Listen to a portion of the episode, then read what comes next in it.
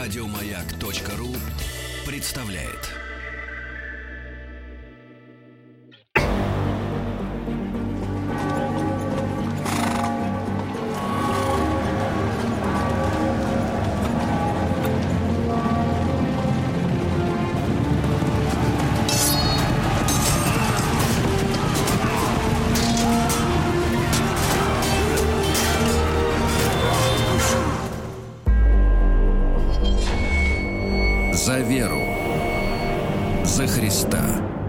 Друзья мои, рады видеть Дмитрия Алексеевича Гуднова. Дмитрий Алексеевич с большим удовольствием прослушал фрагмент молодежного искусства.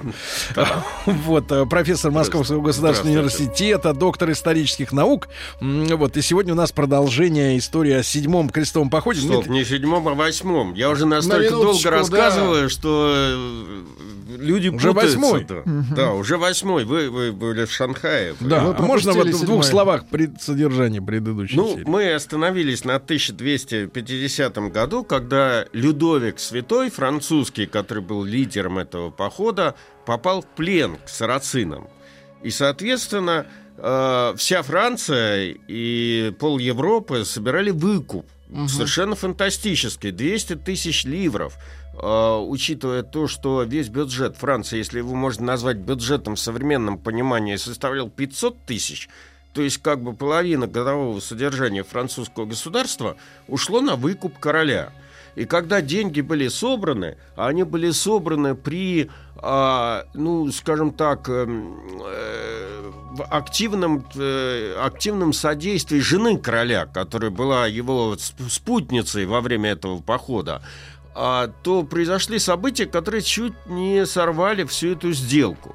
Я рассказывал и закончил, по-моему, на прошлой своей лекции о том, что основу как бы египетского войска тогда составляли мамлюки.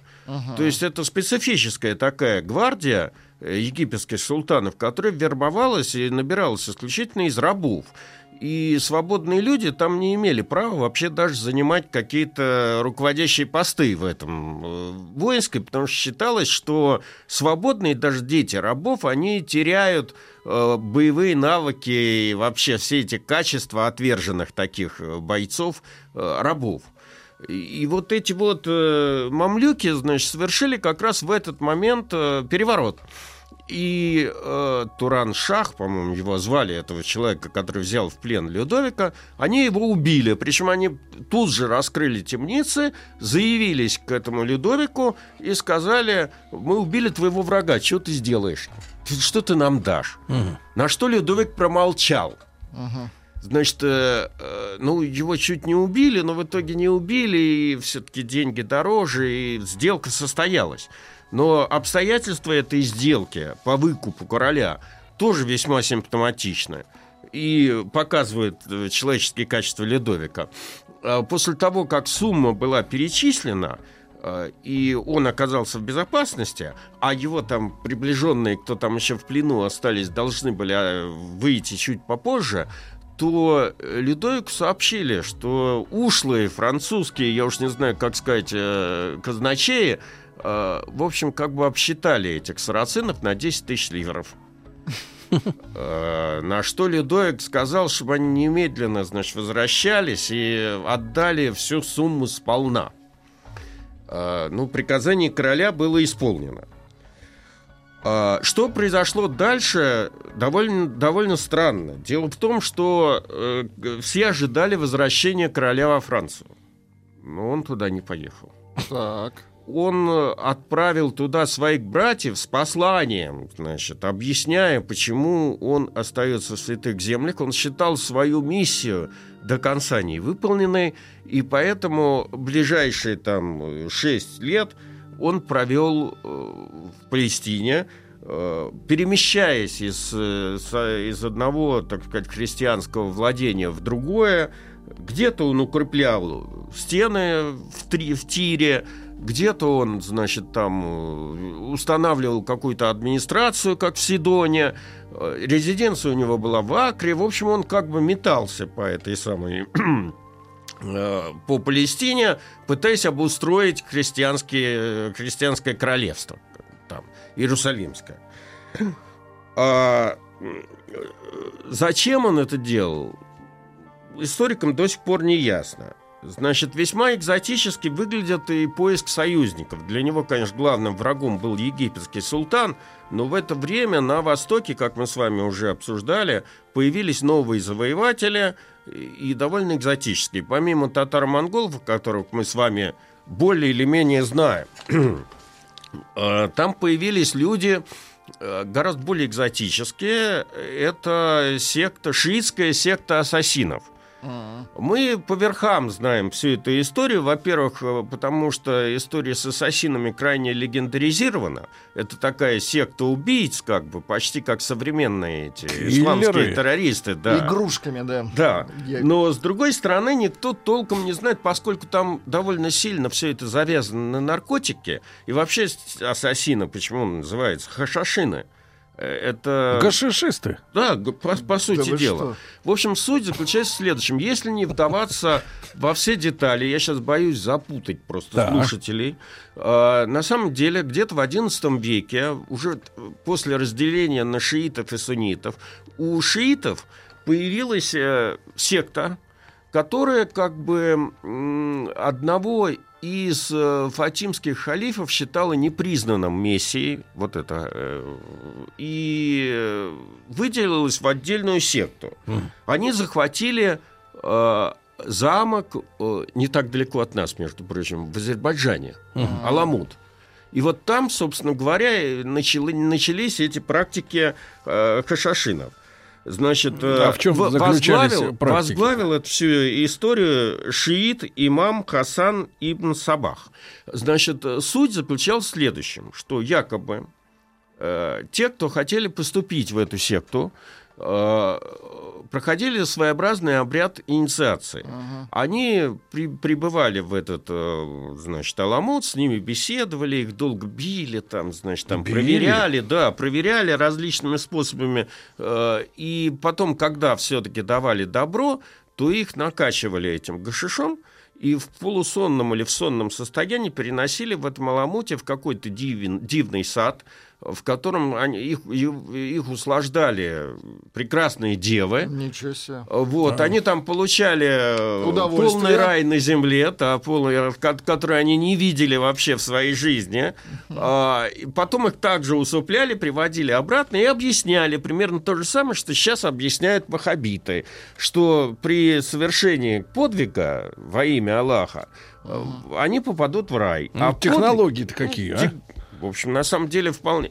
Я не могу сказать, это мы сейчас живем по старым технологиям или они жили по таким передовым технологиям, понимаете? Вот. Отсюда наркотики и вся эта праведная борьба в исламе, они довольно тесно связаны. То есть это традиция довольно э, тесная такая. Вот. Отсюда же ведут свое начало вот эти вот убийцы-праведники, которых называли фидаинами, задача которых была в любой ситуации, сам, рискуя жизнью, то есть жертвуя своей жизнью, а, но достичь некой цели, которая может быть. Э, ну, как правило, цель это была э, убить, значит, физическое устранение. Физически устранить какое-то лицо. Э, впервые, значит, с этим всем делом столкнулись сирийские халифы, на них это все произвело ужасное впечатление. Потом на, с ними столкнулись крестоносцы, и настолько сильное впечатление на них эти люди произвели, что до сих пор там, по-моему, во французском языке слово «убийца» переводится как «ассасин». «Ассасан» понимаете? Ага. вот. Звучит не очень, да. А, им приписывают э, убийство Конрада Монферратского короля, значит, Иерусалимского королевства.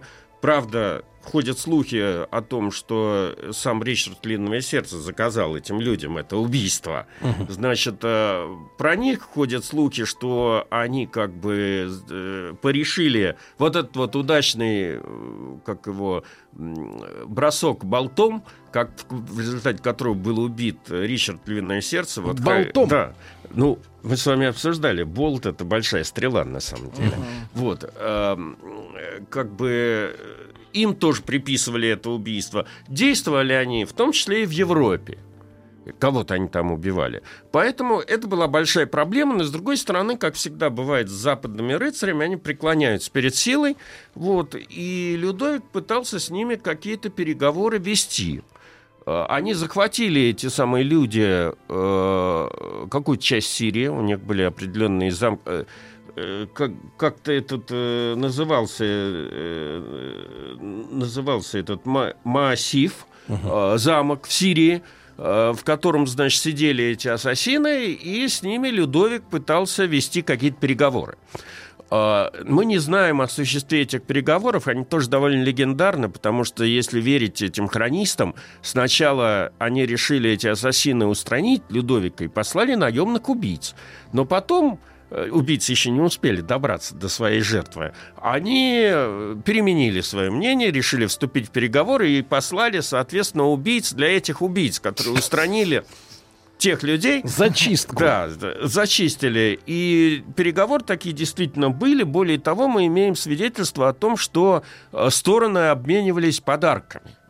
Значит, даже есть какие-то, значит, э, сообщения об этих подарках, там, типа... Ценными? В числе Болт драгоценностей, присланных королю, был хрустальный слон очень тонкой работы и животное, называемое жирафом, тоже весь из хрусталя и множество хрустальных яблок, и настольные игры, в том числе шахматы, и все эти предметы были усыпаны цветами из амбры, и драгоценностями. В общем, как бы на средневековых людей вот это вот все, все эти игрушки Шушера. произвели, произвели просто неизгладимое впечатление и свидетельствовали о богатстве.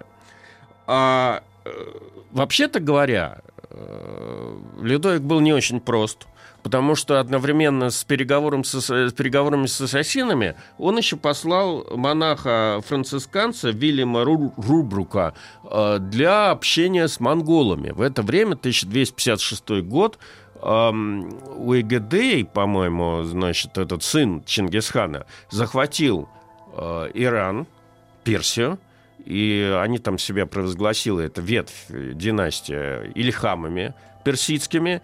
И, в общем, как бы это была довольно внушительная по тем временам сила. Мы не знаем, насколько, так сказать, успешными были эти переговоры. Значит, э, Людовик э, вел вот эти вот все довольно активные действия и ожидал подкреплений из Европы. Но подкреплений не было. Значит, более того, как бы из Европы стали приходить э, довольно тревожные известия. Значит, вот когда братья его покинули Европу, вообще надо иметь в виду, что Франция управлялась королевой матерью вот этой вот Бланки, а, королевы Бланки. А, а письма короля, письма Людовика с призывом там помочь ему в обустройстве Палестины не нашли э, никакого, так сказать, участия у сильных мира того, но зато вызвало какую-то странную реакцию в народе.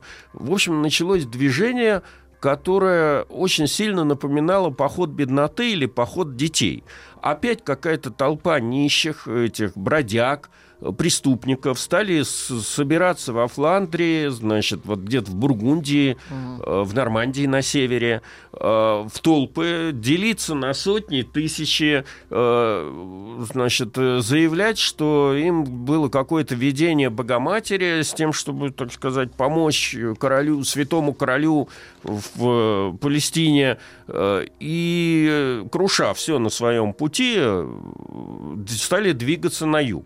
А, значит, э, надо сказать, что королева, хоть, хоть и считается, что она весьма успешно управляла Францией, ничего этим людям не против, противопоставила, потому что как мать она хотела помочь сыну который там был где-то вдалеке, в общем, кинут. Это законно. Идите, да. сказала это, она. Это давало возможность этим людям, в общем, распространять свое влияние сначала на, э, ю, э, на, на север, а потом на центр Франции. Они там бесчинствовали некоторое время в Париже, потом направились в Орлеан. Те священнослужители, которые пытались их разоблачить и говорить, что они самозванцы, что никакого креста им никто не давал, они просто убивали там в, в Орлеане, по-моему, они просто всех клириков порешили, когда они разорили этот, э, а тогда же все университеты были богословские. Uh-huh. Надо иметь в виду, что образование э, вообще как бы имело возможность развиваться только по той причине, что оно служило Богу.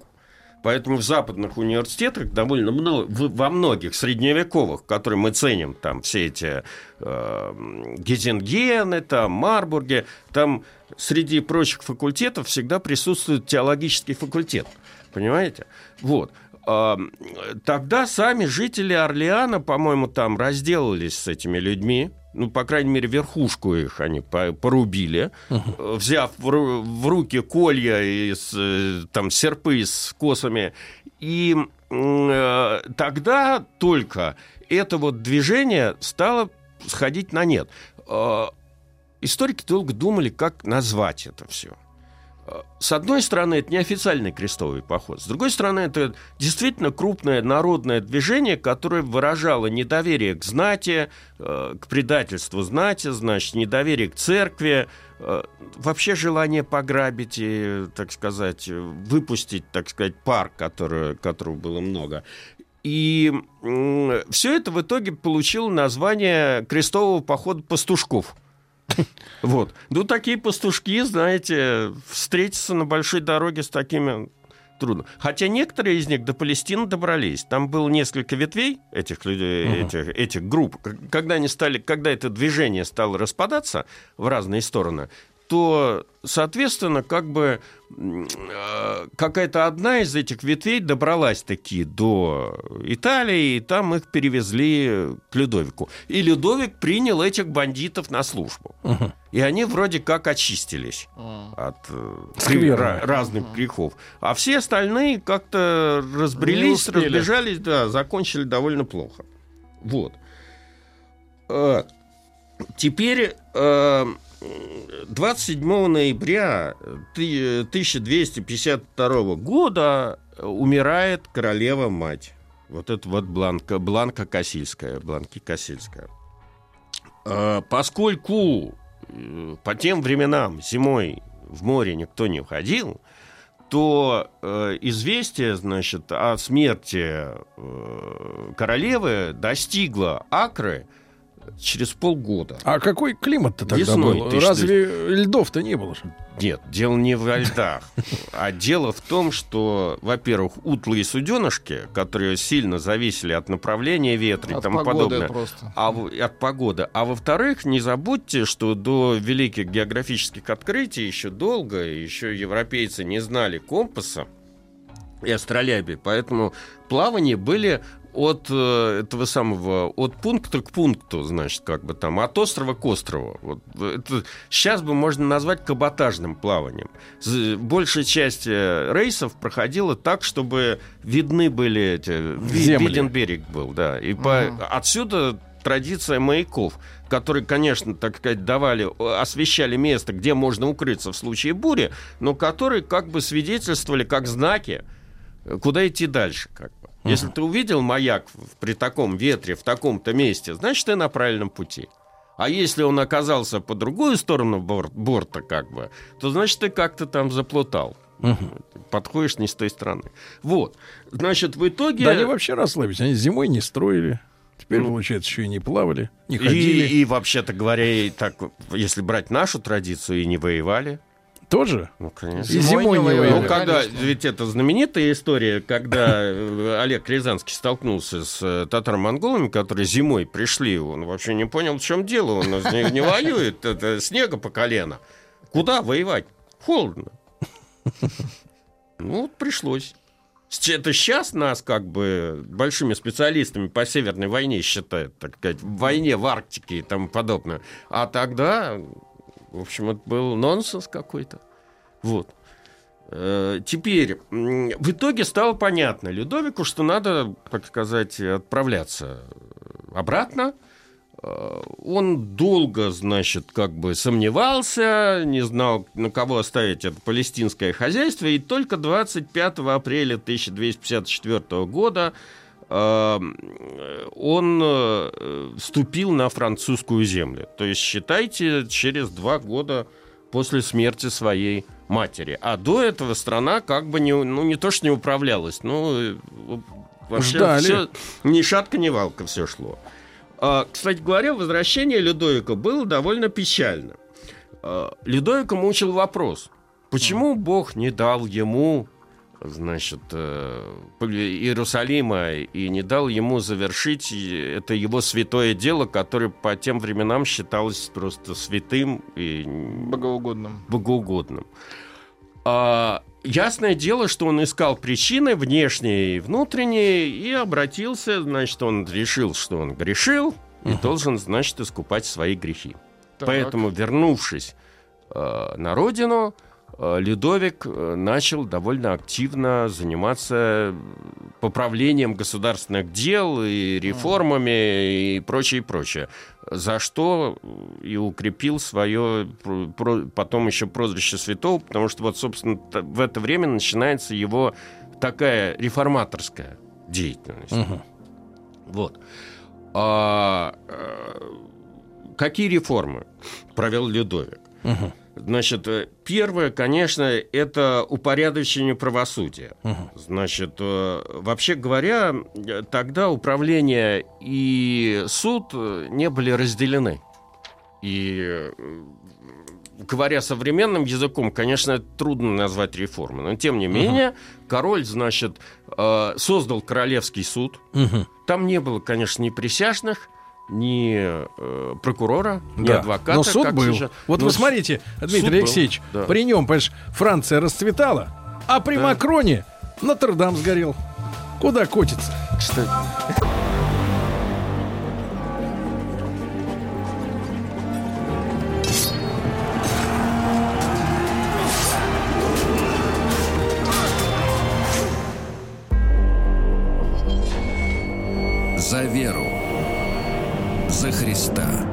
Друзья мои, так э, с нами сегодня в студии по традиции Дмитрий Алексеевич Гутнов, доктор исторических наук, профессор Московского государственного университета. И вот э, господин э, Людовик Святой...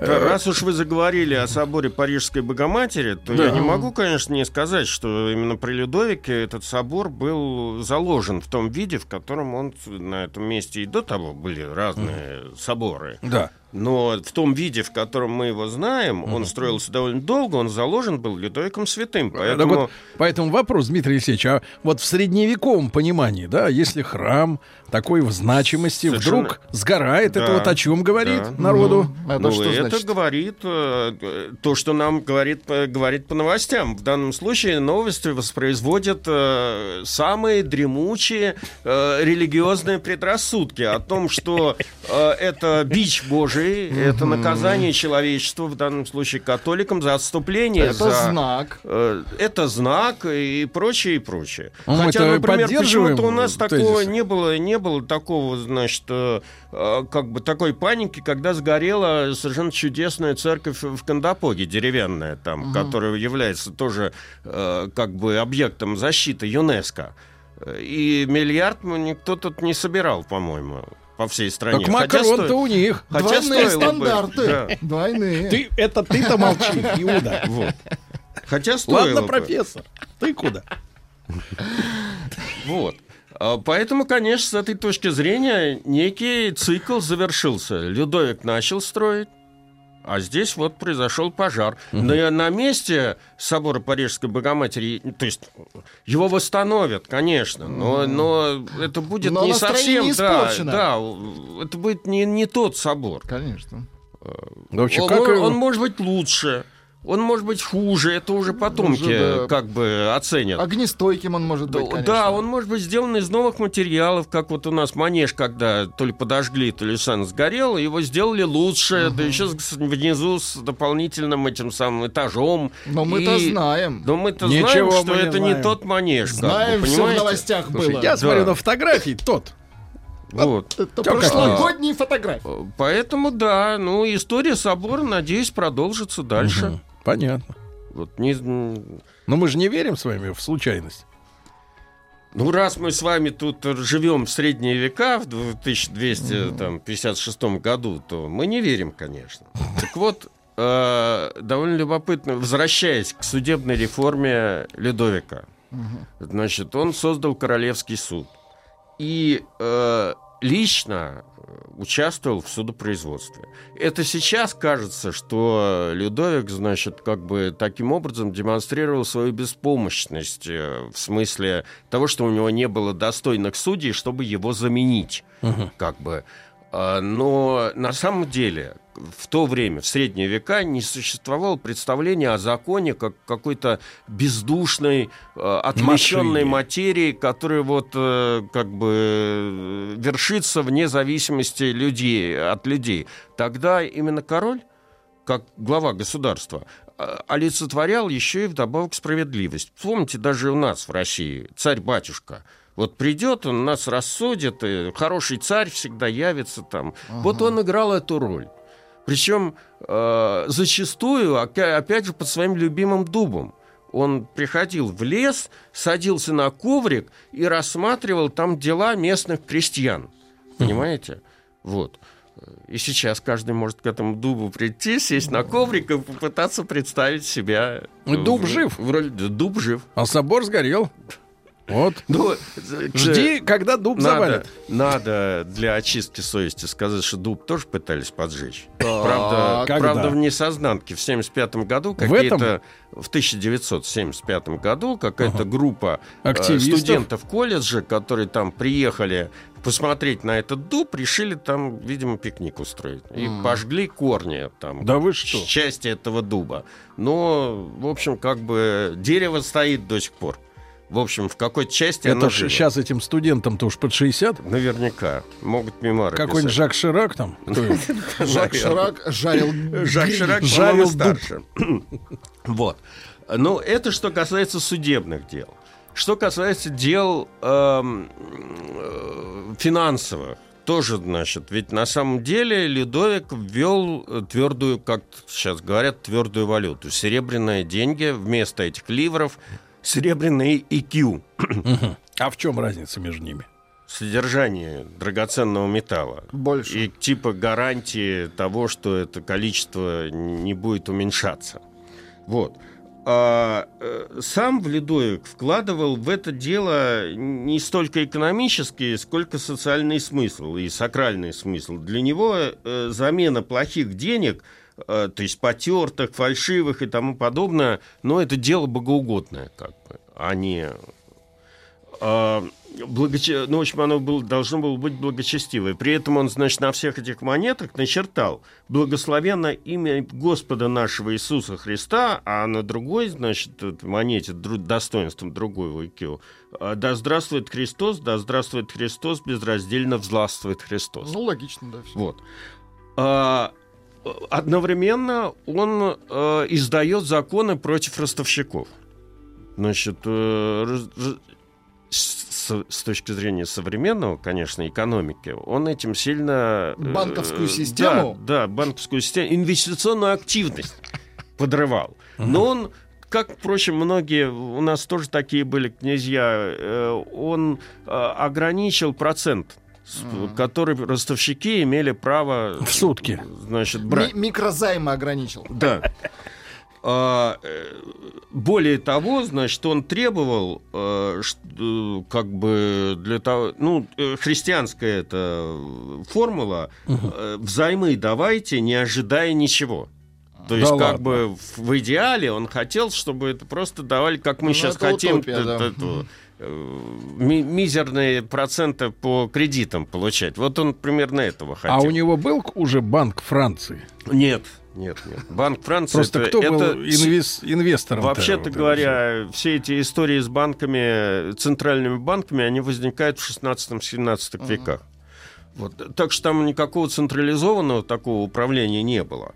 Естественно, по, по этим указам ну, попали и под это дело и евреи, поскольку ростовщический бизнес у них был, в общем, главными в этом деле были они, то это ударило, можно рассматривать как антисемитскую такую акцию.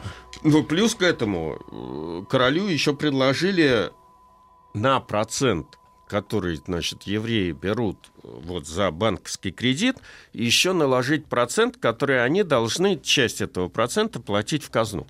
Ага. То А есть, он? как бы, Типа взятка такая. ну, нет, это как бы налог на Такса. налог. То есть на, налог с прибыли, мы бы А, сказали. Но это почему-то должно было касаться только евреев. Поэтому можно сказать, что тут не обошлось без такой антисемитской составляющей. Ну, надо же помнить, что это Папа Римский-то тогда же возложил на них. Ну, да. Да. Значит, э, тем временем в э, э, Палестине тоже были полные нестроения. Значит, э, в Акре, которая была столицей э, этого Иерусалимского королевства, чуть ли не два года шли бои между христианами. Все эти бои получили название войны, войны Святой Субботы. И на самом деле упирались в то, что генуэзцы с венецианцами не поделили какую-то часть этого города, видимо, выгодную с точки зрения торговли. Там стояла церковь Святой Субботы, и два года, по-моему, они там, значит, друг друга благополучно убивали, убив за это время 20 тысяч человек. Ничего Если их там было-то всего, наверное, человек 50 тысяч. Ну, да? и ты не знаешь, что они единовременно это делали? а как? Подъезжали новые Подъезжали трупы. новые, в общем, включались в это дело и прочее, и прочее. А В 1256 году э, внук Чингисхана Хулагу значит, захватил Иран вторично и основал там э, э, государство, которое стало именоваться Улус-Хулагу. Мгм. А, В 1258 году его войска взяли Багдад, то есть вышли к Сирии, по сути дела. А вот, э, Дмитрий Алексеевич, вы знаете, что наши слушатели, и я тоже, э, разные сейчас альтернативные источники слушают э, в Ютьюбе, тоже там много лекторов появилось, да? Так. А вы, вы признаете, что вот э, Русь, она тоже числилась как улус, вот большой Да, этой да, империи? Да, да, поначалу, да. Золотая Орда — это как бы восточный улус. Он, он создавался как улус. Просто э, впоследствии, когда уже там эти внуки Чингисхана, они как бы между собой это все поделили. Ага. И появилось с 1256 же года государство Золотая Орда, как бы, которое формально, ну, они там еще были родственниками, конечно, и формально там что-то они были связаны, но столица этого государства город Сарай. Сейчас это аттракцион под Астраханем. Там снимался фильм Прошкина «Орда». Ага. И с тех пор декорации решили не разбирать, и там вроде рекреационной зоны такой. Подвозят людей. Да, с другой стороны, сразу, сразу хочу вам сказать, что поскольку вся Астраханская область уверена, что татары жили именно так, то не верьте тому, мы не знаем. Это наше сегодняшнее представление о том, как это выглядело э, там в 13-14 веках. Мгм. Понятно, да? Вот. Э, У меня было... Декорация, да. Ну, то есть- У меня очень смешная история была. Одно из издательств, в котором я работаю, находится на Мосфильме. Причем в корпусе напротив вот этого их Декорации. городка. Декорации, где все время ведут съемки. Ну, там Вот то один раз к ним да, приходишь, там кто-то стреляет. Другой раз там к к ним приходит, там кто-то стену штурмует. Это очень весело. Каждый раз приходишь, говорит, что у вас новенького? Вот. Так Русь, получается, просто входила в Орду. Она изначально входила в Орду. Ну, я вам сейчас буду говорить прописные истины, но э, из-за разных обстоятельств и климатических, и, ну, представьте себе, значит, территория громадная, даже для Конечно. сегодняшнего Ну, размера. контролировать. Контролировать ее трудно, и до сих пор историки теряются в этом вопросе. То есть либо надо принять как бы мнение Гумилева и тогда сказать, что 4 тысячи этих самых монгольских всадников контролировали всю европейскую часть России, что неправда как бы. Либо э, представить себе, что тут были какие-то немыслимые там с ч- 400 тысяч человек оккупационных войск, которые и сейчас трудно выставить, понимаете? Поэтому по большому счету это был некий договор между э, русскими князьями, которые не могли противостоять монгол- монголам в этот момент в сомкнутом строю. Ну, строя у нас не было военного такого, как, какой был у монголов.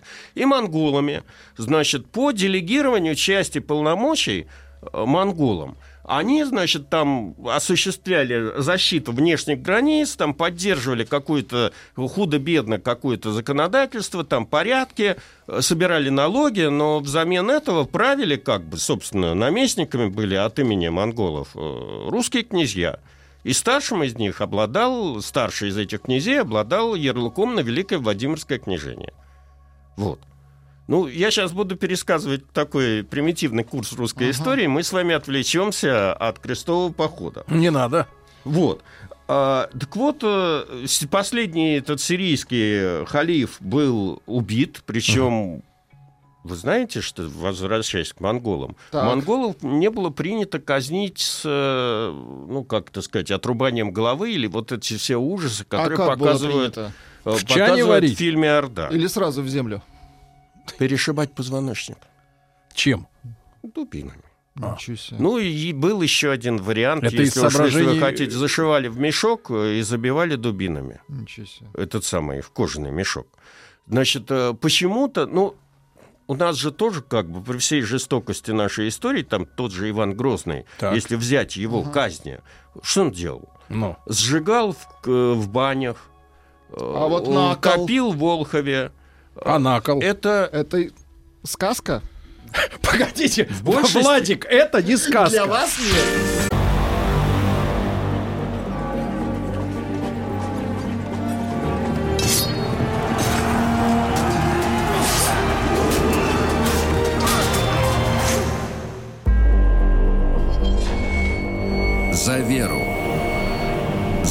Друзья мои, Дмитрий Алексеевич Гутнов, э, доктор исторических наук с нами. И вот по просьбе Владика э, мы должны уточнить все-таки вот да. с, э, сказка, кол и как там это Насколько это правдоподобно? Да, да. На кол сажали? Судя по паузе. Да. Ну вот если я скажу, что не сажали, Ну. мне не поверят. Если я скажу, Почему что поверим? Как бы, э, ну, ясное дело, что в условиях какого-то аффекта и тому подобное сажали на, на кол. Ну, ну что, отрицать не буду. Но это дело было не, не христианское, не богоугодное.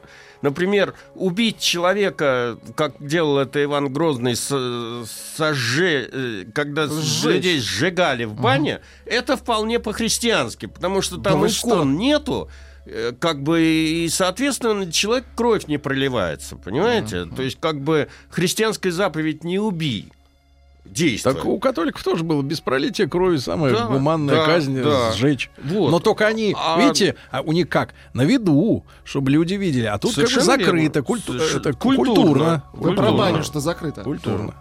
Вот.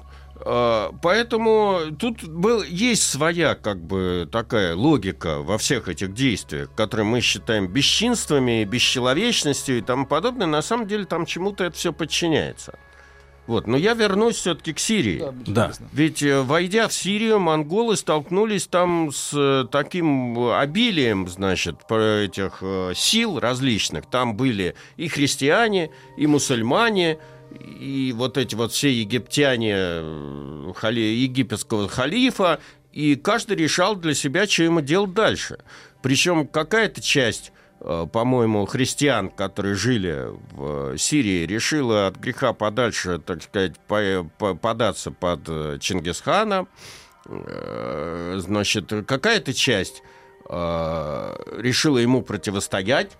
Тамплиеры решили, заявили, что они готовы объединиться с мусульманами ради борьбы с э, этими новыми язычниками, потому что они считались для них страшнее мусульман. Все-таки мусульмане, евреи, как к ним не относиться, но это одна вера, то есть иде- идет от одного бога, то есть это уже тогда осознавали. Вот. Э, В 1260 году э, э, э, некий командующий мамлюками султан, мамлюкских султан Бейбарс в союзе с немногочисленными тамплиерами и вообще кто там мог с ними, с ним сотрудничать, все-таки разгромил монголов и неким образом стабилизировал ситуацию. Вообще говоря, этот раб интересная фигура. Э, Его некоторые русским называют, этот, этот- этого бей- бейбарса, этого султана. Почему? Потому что, как и всякий мамлюк, он верстался из рабов. Рабов египтяне в основном брали на... э, Невольничьем рынке? Невольничьем рынке, догадайтесь, где. Э, В этом, э, как его? Да-да-да. Сейчас, сейчас это. э, Курорт у нас. Да, Э, курорт, точно. Курорт, э, На Кипре? Нет. Да какой На Кипр? Кавказе, этот, Да какой Новороссийск. Закавказье? Новороссийск. Нет, не Новороссийск, а что ни на есть наш Крым. Евпатория. А, ну Она да, же там же как раз они и тусили. Вот, Вот это главный, Мгм. главный центр работорговли вплоть до 1783 года. Пока там русские не появились, основных рабов они поставляли. Как вы догадываетесь, это какие были рабы по национальности в основном? А, Половцы, считайте, кипчаки их иногда называют, славяне, ну и кавказцы какие-то. Их называли черкесами. Ну, захваченных Всех земель. как бы, там, будь то они кабардинцы, кто угодно, сейчас они, они все шли как черкесы. Так вот, э, об этом Бейбарсе говорят, что он э, имел светлые волосы, голубые глаза, точнее один глаз, потому что второй у него на втором был бельмо. Вот. э, И поэтому многие историки на полном серьезе его считают славянином. Вот. И после этого граница стабилизировалась между монголами и как бы этим египетским султаном. И в 1262 году вот этот вот Улус Хулагу как бы обратился к Людовику Святому с предложением э, совместной борьбы с египтянами. При этом Хулагу, так сказать, э, как, как это делали обычно монголы, предлагал Людовику вернуть все христианские владения в Палестине, эм, вообще восстановить Иерусалимское королевство при одном условии, как это было и при взятии Рязани, Владимира, что монголы обычно предлагали, выдать им одну десятую часть э, этого всего имущества королевства и признать э, верховного хана в Каракаруме своим, так сказать, сувереном. Э, Значит, э, этот отказался Людовик от этого лесного предложения, э, и, соответственно, союз этот не состоялся. А, Поэтому в христианской Сирии главной угрозой стал вот этот вот самый Бейбарс. А, И первое, что он стал делать, это уничтожать вот эти вот э, мелкие крестьянские владения поодиночке. Первыми пал, первым пал Латинская империя. Вот это вот э, в центре с Константинополем. Но я уже это расскажу в следующий раз. В следующий раз, да. Друзья мои, э, Дмитрий Алексеевич Гутнов, профессор Московского государственного университета, доктор исторических наук. Э, Если не успеваете в прямом эфире, как говорится, послушать, милости просим на сайт радиомаяк.ру, также в подкастах, в iTunes, в любое удобное для вас время. Дмитрий Алексеевич, гран мерси. До свидания. Еще больше подкастов на радиомаяк.ру.